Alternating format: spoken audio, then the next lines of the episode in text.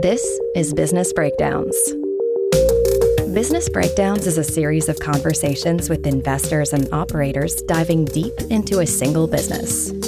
For each business, we explore its history, its business model, its competitive advantages, and what makes it tick.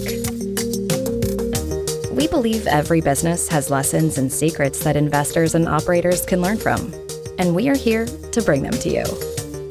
To find more episodes of Breakdowns, check out joincolossus.com. All opinions expressed by hosts and podcast guests are solely their own opinions. Hosts, podcast guests, their employers, or affiliates may maintain positions in the securities discussed in this podcast. This podcast is for informational purposes only and should not be relied upon as a basis for investment decisions. This is Jesse Pujji, and today we are breaking down Roku. With all the hype about social media and smartphones, it's easy to forget that the average American still spends over five hours a day watching TV. And while the streaming wars got the most headline attention, the battle for the user interface of smart TVs also has billions of dollars at stake. Here, Roku has emerged as an unlikely frontrunner ahead of Samsung, Google, Amazon, and other giants. To break down Roku, I am joined by Joe Frankenfield, portfolio manager at Saga Partners. We cover Roku's history, dive into its income statement, unpack why it's the leading smart TV platform in the US, and what the future holds. Please enjoy this business breakdown of Roku. All right, Joe, welcome to Business Breakdowns. Thanks for having me. Excited to talk about Roku. Let's jump right in. So, for those who don't know, tell us what is Roku and give us a sense for their scale, size, and business model. Roku is a platform that distributes TV content over the internet. It's the operating system and the user interface of a smart TV. And so they're really the distributor in the internet age for television content. They're the largest TV operating system in the United States. They have over 70 million active accounts and if you compare that to the traditional pay TV distributors, whether that's cable or satellite, that is larger than Comcast, Charter, DirecTV, Dish combined. So they're a very large distributor of TV and the new age of television with the internet. So Conviva is a company that tracks the different TV operating systems and the other competitors of Roku. And they estimate Roku has about 40 to 45% of market share of streaming hours in the United States and that's larger than the next three or four TV operating systems combined. So there's Fire TV, which has maybe 15 to 20% of viewing hours in the US. There's Samsung's Tizen that has about 10%. LG and Apple TV have low single digits, and really Google TV, which a lot of people are scared of. And when Roku's competing against Google, they're really low single digit type of market share and viewing hours. What scale is the business at in terms of revenue and EBITDA, and how has it kind of grown the last few years? They've had strong growth. Their total 2022 revenue was 3.1 billion dollars. They had 1.4 billion in gross profits and they had EBITDA losses in 2022. And the way that they think about their business is they have a device segment and then they have a platform segment. And the device segment is trying to sell the little TV sticks that people buy and plug into the back of their TV. And they really try to target break even to even losses on a gross profit margin basis. The platform segment is where they monetize the active accounts. That's been the growth that you've seen in the revenue over the last five or six years. You describe it as distributor and almost a new cable, which I want to go into later. But just for the time being, what's the history of Roku major milestones and even maybe to the extent you can speak to the evolution of streaming as I assume they're, they're interrelated, interwoven. I'd love to hear how did this all come to be? It's probably good to start with the story of Anthony Wood because he's the current CEO and the founder of Roku. And he's been in the TV space over the last 20 or 30 years and really into the software and hardware computing space. In high school, he programmed computer games back in the 1980s. He started a software hardware company in college and ran that after college, sold that, and then really where you get closer to the Roku story is he's the inventor of the digital video recorder, the DVR. And he started a company called Replay TV in the late 90s. And that was a big innovation for television where you could record television and not to see it in real times. Unfortunately, he lost out to TiVo in a marketing battle and ended up selling Replay TV in 2001. So then after that, he still wasn't done working. He probably had enough money at the time to retire, but he wanted to see what could be the next step for television. And he knew that internet was going to change the way that media was going to get distributed. So he started Roku in 2002. And that was before they started selling the dongles or TV sticks on the back of your TV. But he wanted to create products that would stream content. So they had a music streaming player and they had another thing that I think posted images and pictures on the TV.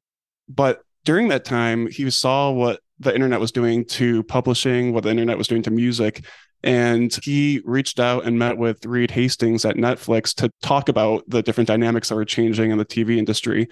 And at that time, Netflix was still just mailing DVDs by mail. They haven't made the transition into streaming television.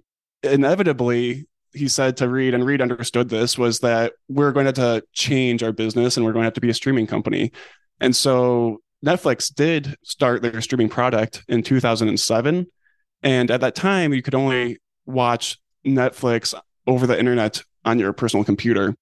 And at that time, Reed was interested in growing their own Netflix player to help make it easier for people to watch Netflix on their big screen in their living room. And so he hired Anthony Wood to come to Netflix in 2007 and build that out. They were building that during 2007. And in December of 2007, they were weeks away from launching this product. And Reed just pulled the plug on it. And so they had the advertising, they had the distribution, they had the product ready to go. And so they spun out the Netflix player into Roku. So Anthony Wood, and I forgot to mention at this time, Anthony was still running Roku at the time. so he had this company on the side while he was at Netflix. So that was spun out in 2008. And that's really when Roku was starting to sell these, it was called the Netflix player the first year. And then they changed it to the Roku player in 2009. Wow. And so in 2009, was it a dongle or what did they actually roll out? Was it a piece of software? Yeah, it was like a hockey puck probably was a dongle, or at least would become a dongle next year. Netflix was 100% of the content that Roku had in 2008. It was called the Netflix Player by Roku. But soon after, they started an app store so that other content suppliers could then go onto the Roku. And it wasn't a big surprise to Anthony Wood. And this was actually what he wanted when he was first talking with Reed Hastings was to work with Netflix and Roku to build this. Well, now he could do this in Roku. But it was obvious there was a conflict of interest between Netflix, who is trying to be a supplier of TV content, and what this device would be, which would be a distributor of it. So the reason why Reed pulled the plug on it was supposedly he spoke with Steve Jobs at Apple, and Steve Jobs was not interested in having Netflix on the Apple TV, which was one of the few smart TV type devices at the time. And Reed realized this was going to be difficult to really get Netflix on all the different devices and really, Roku wanted to be an aggregator of all the suppliers. So it makes sense that they split up and was spun out. Netflix had invested, I think, maybe $5 million into Roku and then also had maybe a quarter of the equity at the time. But Netflix shortly after sold their equity as to not be seen as having a conflict of interest. It was software powering the various pieces of it. How did the content landscape evolve maybe during the five or 10 years that came after it became a device? Not specific numbers, but Hulu and all these other services, how did they start to evolve? Because aren't they critical to make Roku as a device actually valuable? Yeah, definitely. During that time, so Netflix came out around 2007 and Hulu was around the same time and HBO came out around the same time. Really, what Hulu was was a joint venture between the legacy cable companies to test the waters into how they would want to transition into the internet age, but it wasn't all in. So it was a joint venture between ABC, Fox, and CBS. As you transition from, let's say, like 2007, 2010 to 2015, you see that the legacy suppliers of TV content started testing the waters. But it really wasn't until the last five or six, probably even less than five years, where they went all in and realized this is where we need to be going forward in the future because the cable business was a very profitable business, was a bundle of bundles of bundles the broadcasters also had mutual ownership with the cable networks who in certain cases had local TV broadcasters. And also Comcast is a great example they also had the cable lines that go into people's homes. And so there was a lot of mutual interest in maintaining that bundle. And there wasn't a lot of economics to move over into the internet because the way that you monetize TV was either through advertising or through subscriptions the cable operators that went into the home would sell your cable bill $100 a month. And then the cable channels networks would also have advertising on top of that. But there was not that type of monetization in the internet. So netflix went full on subscription svod subscription video on demand. And that worked really well because to convince advertisers to move over you need eyeballs. And so first you have to get the eyeballs then the advertisers will move over which is where we are today I want to go deep in a second, but before, how do consumers make a decision around this? It sounds like there's Roku, there's Apple TV, there's Fire, Samsungs have something in them. How do consumers make that choice, and how does Roku play to try to become the choice provider? Early on, there were two main things why Roku was successful in winning over consumers. It was relatively affordable and cheap. It was cheaper than competitors at the time. They did that because purpose built operating system. They built their programming language from the ground up for television, as opposed to Google TV or Amazon Fire, which is actually a forked version of Android, it was built for mobile phones. And so mobile phones require a lot more RAM, a lot more memory. They're built on HTML5 programming, which means they need a web browser, which you don't necessarily need for television. So it takes more expensive, more powerful chips for their competitors. So Roku had a cost advantage from early on. The other thing is that it was very simple to use. They tried to make it very similar to iPhone where it's very app first based as opposed to content first because content can get very muddled and confusing for the consumer but really they had netflix they have hulu they have youtube they have those things and very easy click into those apps and they kept it a very simple user interface. So that helped with the consumer adoption. Now that we look at the playing field today that alone is not really going to stay a strong differentiator. And today roku has a big advantage where they're the largest one. They have 70 million active accounts, the largest share, at least within the US. And so that's a big advantage just from like a network effect where content wants to be where the consumers are, consumers want to be where the content is, or there's that two-sided network effect. That's a good question that most people ask is why does someone prefer Roku over Samsung's Tizen operating system? The data that we have so far shows a lot do. So Samsung has maybe 30% or just under 30% market share of TVs in the United States, but they only have 10% of streaming hour market share.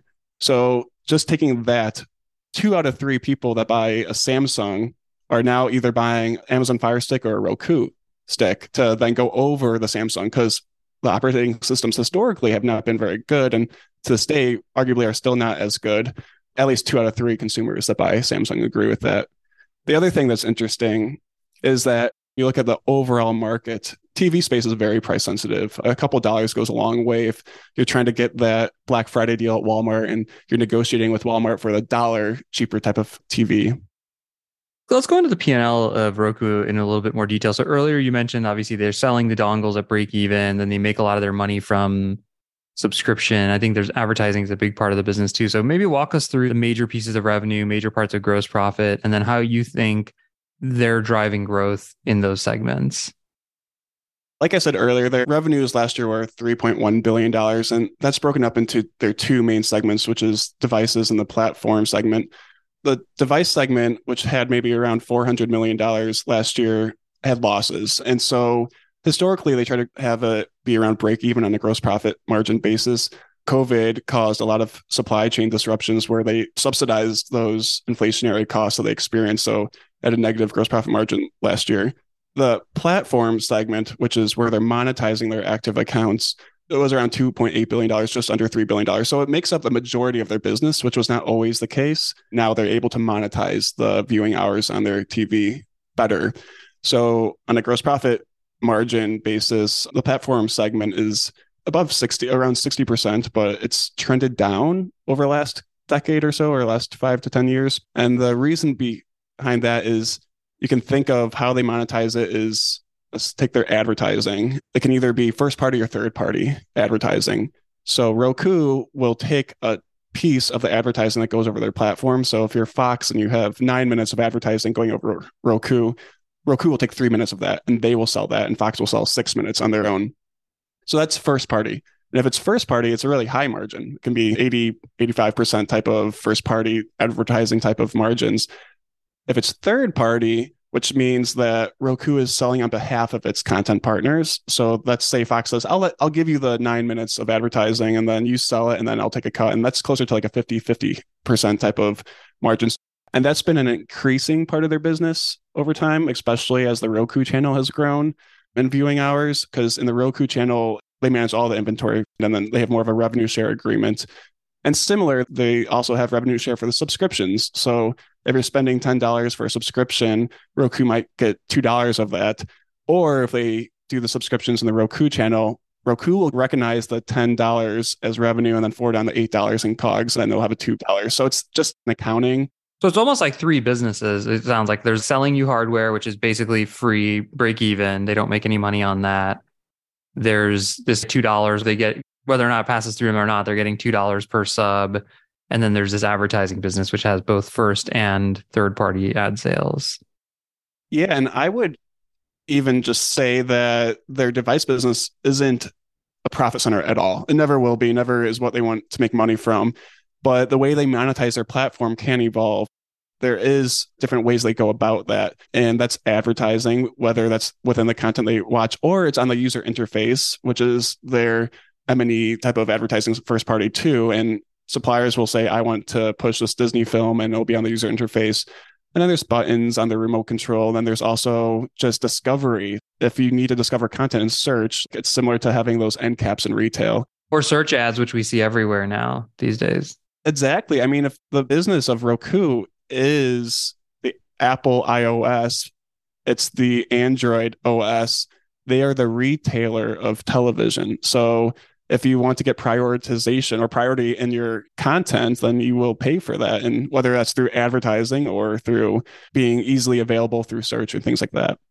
So when you think about the business's maybe gross profit or contribution, obviously the device provides zero, but it's critical to get people on there. How does the advertising versus the subscription compare in terms of size? Which one's bigger? Advertising is bigger. They haven't disclosed what the makeup of it is recently, but a couple years ago they said that two thirds of their platform revenues were advertising, one third was subscription or on demand. Advertising part of their business has grown faster. So I imagine that's higher today. They are largely an advertising business. People look at cable providers, they're often talking about number of subscribers, ARPUs, those kinds of things. Is that the way investors look at Roku? Is that the way you would look at as how many users they have? How much are they making per user? Is there some other mental model you use for the business? That's right. Yeah. It's how many active accounts do they have? What is the ARPU per those accounts? And then you can go through the different line items of costs, but their ARPU is trying to grow the revenue generation of those active accounts over time. That makes sense. So now they have the gross profit. What's below gross profit in terms of the major cost centers and what's important, what's not important below that gross profit line?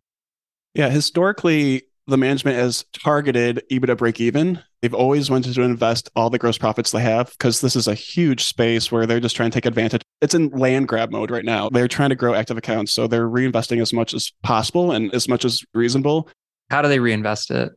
Most of their SG&A are people. I think they said maybe three quarters of their SG&A are the people. It's the people that are engineering, the software engineers, which is in research and development, and then there's the sales and marketing. And those are the two big line items out of the three, because the third one's administrative.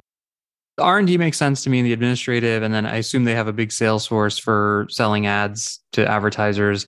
How do they acquire customers? The old cable guys had customer acquisition costs and recurring revenue. Is that how you look at their business, or is their marketing and the way they acquire customers different? they're infamous for not advertising Roku. So you won't see a Roku commercial saying buy this device. Where they do put their advertising dollars or their marketing dollars is in the retailers getting the end caps because that costs money to do that or the team that builds out their displays and retailers the integrations they have with tv oems so that's where they spend the money but also with their sales team to get those direct advertising dollars or supporting their advertising technology platform so that's where those dollars go to. From a customer acquisition cost standpoint, Anthony Wood would say they used to have a zero dollar customer CAC. Now it's negative. So let's say last year when they had a decent negative gross profit margin, was like ten dollars per acquired user last year. But then you can bake into like the marketing expenses and see how much it took to acquire those customers. But the sales and marketing, arguably a good chunk of that is fixed just to support their sales team to get advertisers. And like probably a good chunk is to grow out that team as they go internationally or try to expand into different areas. The question maybe that's coming up for me most is why have they won? Is it just price? Do you think be first mover and price? Is that the two things? Or why do you think they're by far the market leader? The simple answer is that Roku has executed really well. I mentioned that Roku has a cost advantage and it's really easy to use, which drove early customer adoption. Roku did benefit from being early, but they actually weren't the first mover. The first mover was Apple TV, which launched in early 2007. The reason why Apple TV struggled was that they had a higher price point. They were about $300 at the time, and they limited the number of apps that were on their device. And then Roku launched about a year or so later, and they were maybe $100 at the time and were really good at getting all the available content on Roku and being very easy to use, which drove early customer adoption. A couple years after that is when Google and Amazon entered the streaming device space. So Google came in with their Chromecast and they didn't have as much success because there was much more of a mobile focused device where they didn't come with the remote control and you really had to control how you access content through your phone which customers didn't really like as much. Amazon came with their fire tv stick and they did have a lot of success. They had a low price point. They were well integrated in the amazon ecosystem and so they did win a lot of adoption. And if you fast forward 10 years from there to the present, the streaming device space is split between Roku and Amazon Fire, with each having about 40% market share in the US. And then the remaining 20% of the market share is really split between many different players. What's happening now is that the TV operating system is being integrated into the actual hardware of the TV. So while streaming devices initially enabled TVs to connect to the internet, TV operating system battle is moving on to being in the TV itself. And similar to how phones became smartphones, TVs are becoming smart TVs, or really they're computers. All TVs are coming with built in operating systems that run third party software. And there is the debate of whether the operating system dynamics are moving towards consolidation or fragmentation. But if you look at the history of computing, the natural economics of operating system is to move to a standard, to move to a few key winners. When IBM was selling their mainframe 360, they provided the operating system, which was a standard across all of the computers, which were largely IBM's. And then as computing became faster and cheaper and moved into the personal computer space, IBM decided to license the operating system from Microsoft in the 1980s. And then the other hardware manufacturers, OEMs, decided to license from Microsoft as well. And Microsoft became the standard. And IBM realized the power of owning the personal computer operating system. And they entered the space in the early 90s, but it was already too late. Microsoft Windows already had the most adoption, the most applications. It didn't matter that IBM had greater scale and multiples of the R&D dollars compared to Microsoft. It's just that Microsoft was now the standard. And the same dynamic happened with mobile phones where Nokia and BlackBerry had the largest market share in the early 2000s and they had their own operating systems. But then eventually Google came out with Android operating system, which was adopted by all the other smaller mobile phone OEMs. And those mobile phone OEMs stole market share and they became the standard. And so the same dynamic is happening with TVs today, where TV OEMs they have to decide do they want to build their own OS, homegrown one, or do they want to license one from a Roku, Google TV, or Amazon Fire? What we have seen is the smaller TV OEMs that have licensed their OS from, let's say, a Roku, have gained market share at the expense of the larger TV OEMs who have decided to not license them. So, for example, TCL and Hisense went from essentially no market share in the US in 2017 to over 20% by 2021. That's after they decided to license their OS from Roku. Vizio went from 30% market share in 2017 to I think it was the low teens by 2021. So that's the trends to date. And the question is why is Roku being successful in their licensing of their OS as opposed to Google TV and Amazon Fire TV. Google was first to market. They started licensing their Google TV in 2010. Roku started licensing in 2014 and Amazon more recently in 2017. Google has faced some hiccups with bugs and shifts in focus between focusing on Android TV or Google TV. And while the Google TV device market share isn't really available, Google TV streaming hour market share is only around 4% in the US, which is pretty comparable to PlayStation and Xbox, which don't really have the best user interfaces and aren't really as focused on the operating system. Amazon has also faced headwinds in licensing their Fire OS, which is largely due to Google. Amazon's Fire operating system is a forked version of Android's OS, and Google restricts major TV OEMs from licensing any forked version of Android, which includes Amazon. TV OEMs have been hesitant to license from Amazon. And then the second major reason why Amazon has faced some headwinds is that major retailers who sell a large share of TVs in the US, largely like Walmart and Target, they view Amazon as their direct competitor. They're less inclined to sell Amazon TVs as opposed to Roku TVs, which makes TV OEMs hesitant to wanting to license from Amazon. If you dig down a little deeper than that, too, Roku has been successful in licensing comes down to a lot of the little things that they do right. So not only does Roku provide the software, but they also maintain the software updates, which happen frequently. Google TV largely leaves it up to the OEM to maintain it. Roku designs the main board for the OEM. They certify the manufacturing factory. They help source the components. They help get attractive placements with retail partners. And then just to top it off, like I mentioned earlier, Roku requires cheaper chips because their OS requires less memory and processing power. So the hardware costs lower for OEMs, yet the Roku still provides great performance. I mean, they consistently have the lowest video start failures, the shortest video start times, and they have the least buffering times as measured by Conviva. So all of this has led to Roku winning the majority of the US market. The question is how durable is it? Probably is pretty durable. I'm also curious durability, how dependent on is an Anthony Wood?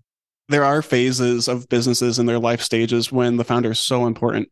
Anthony Wood's been there from the beginning. He has a great background in TV and this vision. And I think it's been really helpful or beneficial to Roku that he controls the company. He controls the voting interests of the public shares. And when there is pressures to go one way or the other, he has his vision. You can go back to 2009. There are interviews on YouTube from Anthony Wood when he just a year into making Roku, where he said, there's going to be a few winners. All TV is going to be streamed. It's the future of the TV operating system, and this is why Roku is going to win. And he says the same answer when when, when it was 2009 or if it was 2023.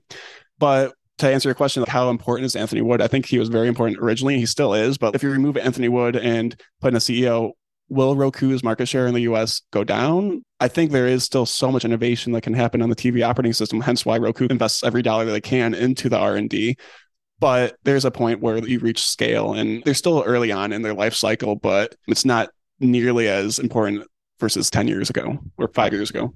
Looking at some of their P&L, there is a difference between EBITDA and cash flow. What are the big uses of cash? Are there major CapEx things? Do they have some working capital dynamics in their business? There really isn't a big working capital component in selling streaming services or licensing their OS most of Roku's expenses are salaries paid to their employees in R&D and sales and marketing people, which make up about three quarters of their total costs. Um, very little of the software development is actually capitalized and it runs through their P&L. The key difference between EBITDA and operating cash flow comes from the timing of payments with content assets, which are acquired for the Roku channel. So they launched the Roku channel in 2017 as a way to aggregate content that would be free to watch for viewers and monetized through advertising. Initially, they had licensing agreements which with content partners so the cost of that content showed up as a variable expense on the income statement but as the Roku channel has gained more scale, I think it reaches over 100 million people now. Roku is able to invest more in the rights of the content, which shifts the timing of the payments from being more variable to being more fixed and upfront, which then amortize over the life of the asset. So if you look at Roku's cash flow statement, there's a big line item for content assets, and then there's another big line item for amortization of those content assets. And over the last two years, those line items have grown. I think in 2022, there was a use of cash of maybe $80 million. Maybe it was a use of cash of $100 million in 2021. So that's probably the biggest discrepancy between EBITDA and operating cash flow. And there are other things to point out. And the timing element is in their advertising platform, the demand side platform DataXu, which they acquired in 2017, is now called OneView. And there's a timing between the receipt of payments for when they purchase inventory on behalf of advertisers. There's a difference between the payments from advertisers to when they actually pay for the ad inventory. So there's a little bit of discrepancy there in the working capital. Another one I'm curious about is M&A. Who's on their shopping list? And maybe more interestingly, whose shopping list are they on? In the past year or so, there's been a lot of headlines or talk about Roku selling to why doesn't Roku sell to Google or sell to Amazon? And they have. I mean, in the past, there were rumors that Amazon tried to acquire them. I forgot what year that was, but it was before they were public.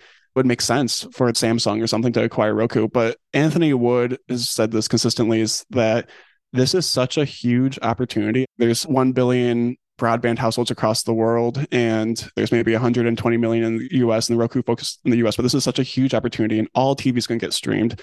The demand for TV is insatiable. Selling it now would be way too early. And he wants to be the winner of this space. And fortunately, I'm sure he might get offers, but Roku, he can decide whether it makes sense to sell Roku. He said he's made enough money from his prior businesses. It's not necessarily about the price you get now, it's about the opportunity in the future. For Roku acquiring other companies, really, they haven't had big acquisitions. It's been more like small ones with content. They made an acquisition of DataXu and a couple years ago to help grow their programmatic advertising allocation. And so it's been opportunistic nothing overly material because the core of their business is just land grab, growing active accounts, and then monetizing through advertising. I want to look forward a little bit and curious if five or 10 years from now, Roku surpasses even the wildest, most optimistic expectations. What are a couple things that they really got right? And what are a couple things that happened in the market for that to have occurred? It's really execution, continuing to execute. They've done very well in the US. And now the question is, can they replicate that abroad? And they really only pushed abroad in recent years. I think Canada was their first country they really moved into. That was maybe in 2016, they licensed their first TV. By 2019, they might have had three or four TV OEMs that licensed Roku in Canada. And now they're the largest smart TV market share by the TV sold in the past year in Canada now they're doing that with Mexico as well. When they really started making a push into Mexico, I think it was late 2018, and now they're largest TV OS in, in Mexico. So we have small signs that their model of being consumer friendly, licensing their TV OS, and growing active accounts is working. And then the question is monetization. And so right now they're also moving in Brazil and UK or other big countries. They've moved into Germany. So they're starting to be very target about where they want to move abroad, moving into the larger TV markets. So I think international is the big question mark. If they're very successful, they will continue to consolidate abroad. Where else what they would go right is just being able to really shift more and more dollars from linear traditional TV over into the connected TV space. And that's inevitably going to happen. The question is how fast it will happen. And advertisers are very conservative about trying new things, but they eventually follow the eyeballs. And so now connected TV is almost going to surpass all of cable and broadband TV share combined. It's already the largest segment from a distribution standpoint. So eventually the advertising dollars will come through. So those are the two things I pay attention to over time. And what about the flip of that? If they end up doesn't work out, they end up becoming an also ran in the next five or 10 years, what happened? The big picture is that all TV will eventually be connected TV all content, whether it is the old library catalog content or live sports and news, will be viewed over the internet. So there is this big shift in TV content distribution from cable and over the air to the internet. The question then becomes how will the value chain of television look end states? I painted a picture where there's a few large TV operating systems end state where Roku is likely to be one of them that act as the aggregators of TV content supply, and they help viewers filter and navigate and pay for the fragmenting and proliferating options to watch. But I think what could be a risk to that is what may happen with TV content and the supply of content. And if it consolidates to one or two big players, then they would have more power over the distributors of content. So the largest one being Netflix right now has maybe 230 million subscribers across the world. And if really the end state has Netflix and maybe Disney and maybe YouTube control the majority of TV content, that would have a lot of power over someone like Roku. If you look at the long term trends, though, Netflix and the share of streaming hours among all the different streamers, the streaming applications, the large streamers have been losing share over time. And it's not because they're not growing, they're just not growing as fast as, let's say, streamers that are advertisers or videos on demand or AVOD streamers. AVOD or advertising video on demand is growing at a faster rate than these subscription services. And so the long term trends show growth, but fragmentation among a handful of players and continuing consolidation or concentration between the TV operating systems. But that's something I would watch as a potential risk of Roku as we get closer and closer to end state or maturity of the space. And the other thing I would think about as a risk is what's happening with the direct competitors with really Google TV and Amazon TV. And I spoke about it earlier. But those are very large and powerful companies with a lot of resources. And supposedly, Google already subsidizes TV OEMs to have a revenue share type of agreement to license the Google TV. I think that's largely with TCL. So they do have the resources to incentivize other players in the ecosystem to adopt or license their OS. I think when you look at the United States, at least, Roku has reached a scale where they have durability and maintaining market share, if not growing it over time. And the big question is what happens abroad. The last thing I would point out is advertising. So there's a shift of advertising dollars that's going from linear TV to connected TV. And how those advertising dollars are allocated is really important and something to pay attention to. And so Roku has an advantage relative to smaller operating systems because they have the greatest reach which advertisers love, which draws advertising dollars to them and potentially get higher CPMs for their ad inventory. However, if you look at the ecosystem, a company like the Trade Desk, which can aggregate advertising dollars across all the different TV operating systems, would then mitigate or I guess make that advantage that Roku has in their scale less.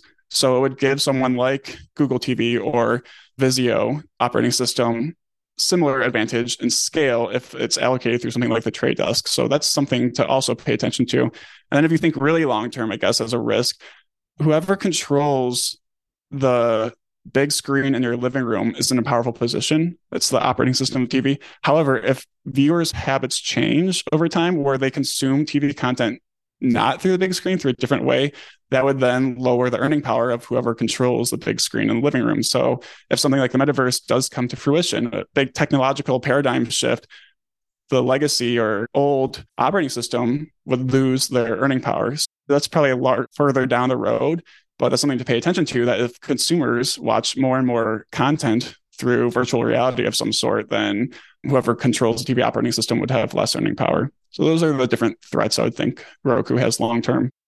Last question, the three parter. What do you think the big lesson is from the Roku story for builders?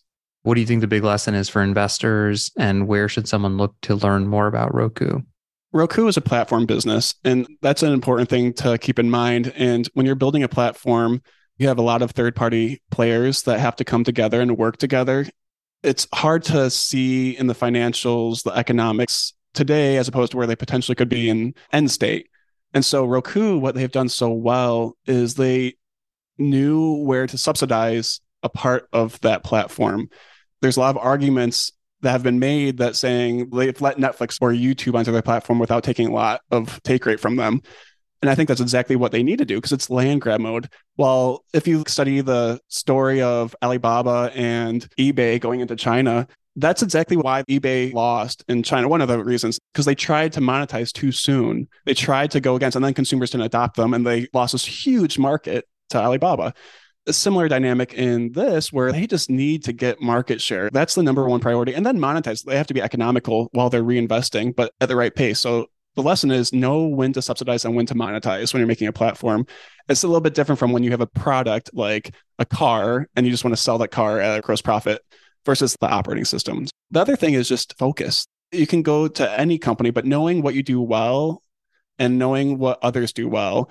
And I think Roku has been really good at knowing when it makes sense to let a third party do something or when they do it. So whether that's creating content, whether they want to license content or when they start creating content, that's a shift in the business story, but it made sense for them because they're looking at the data. They know where the value proposition is. They're trying to fill gaps similar to now making their own TVs. They just announced this past year that they're going to make their own Roku TVs. And the question is, if they would have done that five years ago, it would have been wrong because they needed to license their OS. And now all the smaller OEMs want Roku as a partner, but if you take it from Vizio standpoint, Vizio started as a hardware company and then they got more into the operating system because they saw the opportunity, but they approached it from the hardware perspective. And what competitors want to license a direct competitor? Well, now from a Roku standpoint, all the small OEMs are generally licensing Roku, but Roku sees pockets where they might need to invest in certain areas within the hardware or get into the higher end TVs like the Samsungs where there is not many Rokus to fill that need. And where would you guide people if they want to learn more about Roku or this category in general? There's nothing like reading past filings and earnings transcripts. And there are numerous interviews with Anthony Wood all the way back to the earliest days of Roku. And I think to learn more about the overall space, I found the book, The Business of Media Distribution, to be really helpful. It's long, but it's helpful. And then to learn about how media has been really impacted by the internet and the digital age, the book Media in the Digital Age is a great way to learn about the changes the media industry is facing. And one author, Amanda Lotz, she wrote some books about this topic. One that was really helpful was We Now Disrupt This Broadcast. That's a good way to learn about the space. Well, Roku is a fascinating story. You wouldn't appreciate how they've got this three way network effect going between the equipment manufacturers, the content, and consumers. And so Thanks for coming on the show today and breaking it down for us. Thanks, Jesse. It was great to be here. To find more episodes of breakdowns ranging from Costco to Visa to Moderna, or to sign up for our weekly summary, check out joincolossus.com. That's J O I N C O L O S S U S.com.